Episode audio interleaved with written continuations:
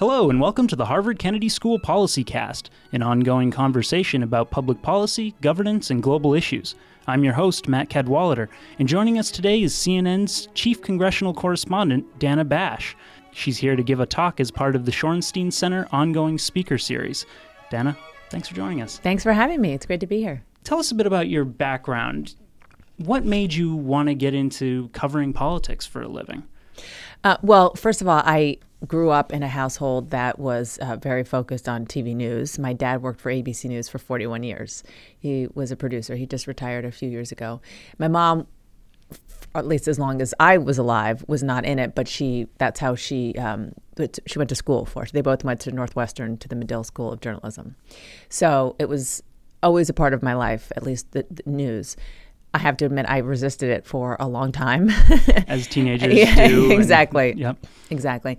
And I mean, in large part, my resistance was because uh, although I thought it was really cool what my dad did, um, it, kind it was annoying that when stuff happened in the world that was out of our control, it meant that you know vacations had to change or get canceled, or he had to go in and miss soccer games on the weekends.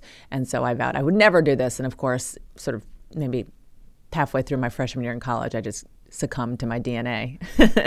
so that's how it happened. But he was not. Um, he he he was a sort of a, a, producer of lots of things. He helped start Nightline and Good Morning America, and worked on pretty much every show at ABC through all those years.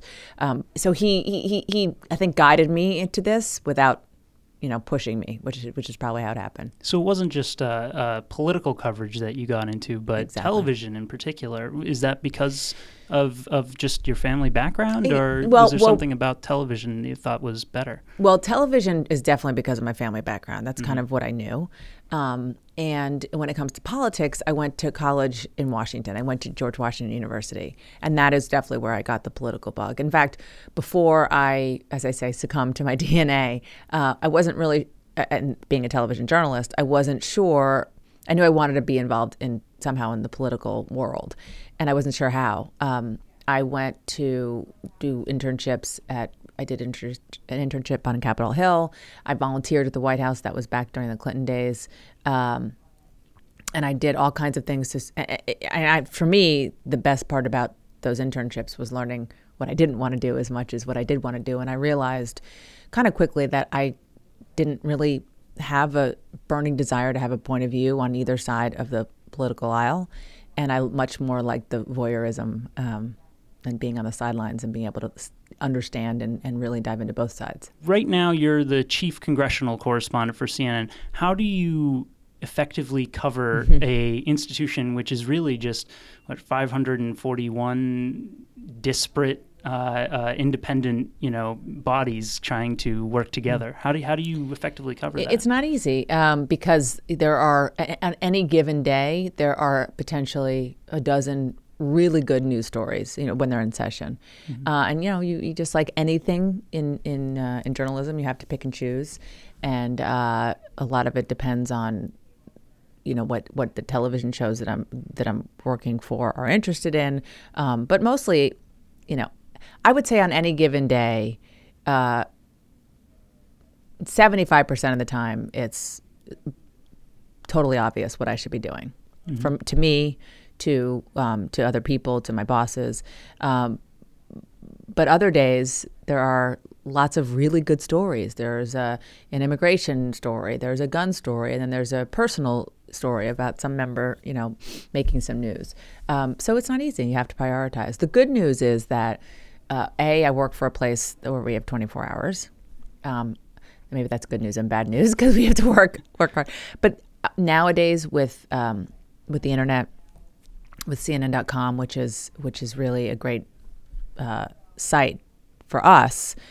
We can get news out that we can't normally get on TV. So we have the, the fact that we have multi, multiple platforms is huge the 24 hour news cycle, a lot of you've just said as a, as a positive thing. A lot of people have said that, well, it's not so great because, you know, we're, we're trying to fill mm-hmm. all that time with, with news stories. And um, a lot of that leads to things like horse race coverage, mm-hmm. for instance, as opposed to stuff that might have more mm-hmm. substance about, you know, whatever bill is going through. How do you balance that? How do you balance what, um, what you know, uh, viewers might want to see mm-hmm. with what, you know, is kind of you know, I guess the the peas and the carrots mm-hmm. of, of news mm-hmm. coverage of the of Congress. Mm-hmm. And it's difficult. I'll just give you an example. Yeah, yesterday I did a story on for the Situation Room on CNN about the immigration deal or tentative deal that they have. And I and I actually thought about what you just said, balancing the the to me what is the most fascinating politics, particularly on the Republican side of how of the evolution on immigration reform, but how it's still very complicated for people like Senator Marco Rubio who is part of the team negotiating, but also if he wants to get Republican primary voters if he ever runs for president, he's got to not, you know, anger them because they're not thrilled with this. So I love that, but then I also said, okay, that's great, interesting politics, but I also have to like explain what's in this this right, bill. Yeah. You know that the fact that it would be a 13 year path to citizenship, border security, and so uh, so it's something that that I just I can just obviously speak for myself. I think about a lot.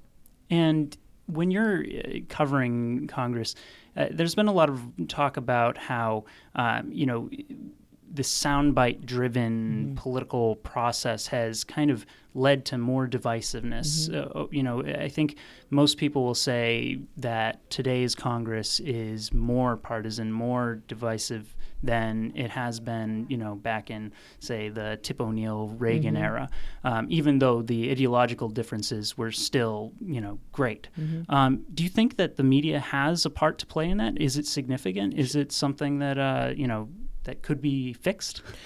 Uh, do I think that the media have uh, a part in it? Absolutely, but I think that it's just one part of of many different reasons that have gotten us to where we are. Because I, I think that you're absolutely right that there were philosophical differences that maybe were even deeper in Tip O'Neill's day, or you know, I mean, everyone has seen Lincoln. How do you get more different than that when you, the, difference is over slavery, and they still figured it out?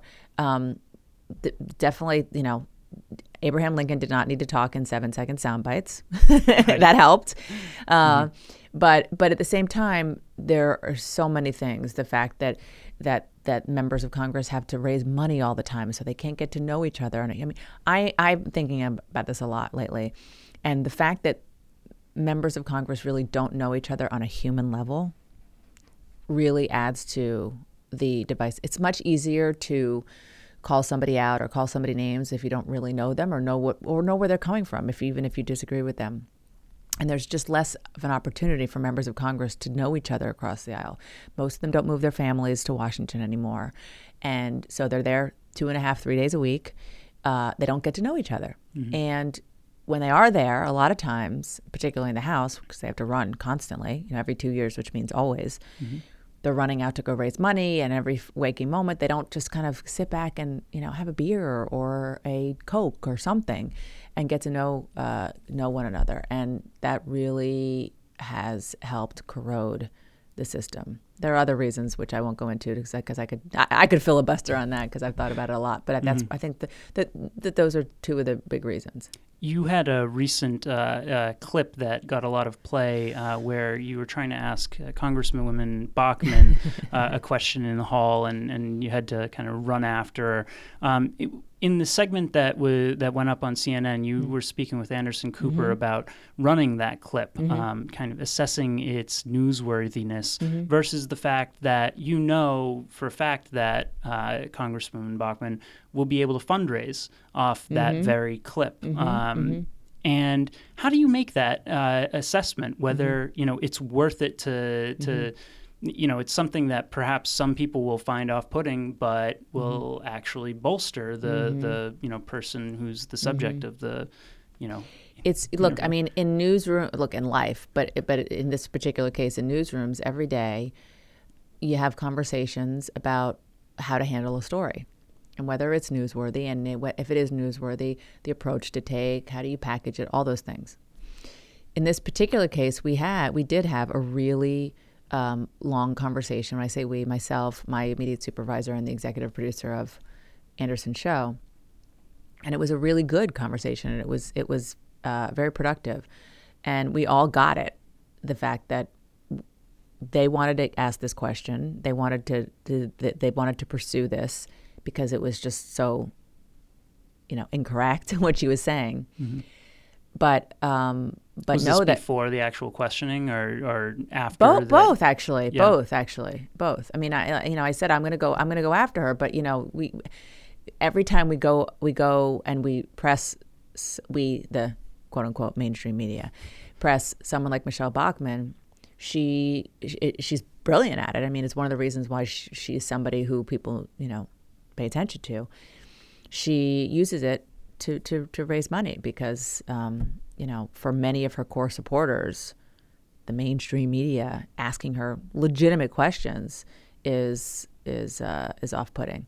Um, so I think that that I'm glad you brought that up because that is a great example of how nothing is um, is uh, every, everything that we do in some way or another is complex and deserves really important conversations. This one had, you know, had had long conversations, but I think everything we do deserves that kind of uh, tender loving care, so to speak. Do you find that a lot of the stories that you cover are able to get that TLC? Do you, I mean, the, I imagine with the news No. cycle, you're just Absolutely not. I mean, Yeah. let's be no, no. Um, and and some of them deserve more than others. Uh, uh, like you said with the news cycle, unfortunately, there are times, and of course, I'm trying to think of one, but I, I can't right now, where somebody else's competitor is reporting something, and they say, "Can you confirm this?" Blah blah blah. Sometimes it's not right. Um, and and so the time that I say, I say, okay, everybody take a breath. Let's find out. And, and there have been times where I've found out that it's not accurate or or just a little off, the nuance is off or, or whatever. And that's really important, especially in our you know 24 hour news cycle where everything is immediate and instantaneous and and people are seeing things on Twitter and just because they see it on Twitter or on a blog does not mean that it's right. You mentioned earlier on about how uh, you had, uh, when you entered the business, Mm-hmm. you found that you had really no inclination to be anything but objective. Mm-hmm. Um, the story over the last 15 years in cable news Mm-hmm. seems to have been uh, parting of ways. Right. You know, Fox News to the right, MSNBC to the Mm-hmm. left, uh, and perhaps CNN in the middle, but depending on who you ask, to the right or the left. Uh-huh. Um, do you think that that's inevitable um, in that you know uh, uh, kind of the media has to kind of push and have a have a bent? No. I don't think it's inevitable. I think that those were, uh, from for their from their perspectives, very smart business decisions. I mean, look, we are businesses still, and and they made business decisions to go to the right in Fox's case and to the left in MSNBC's case.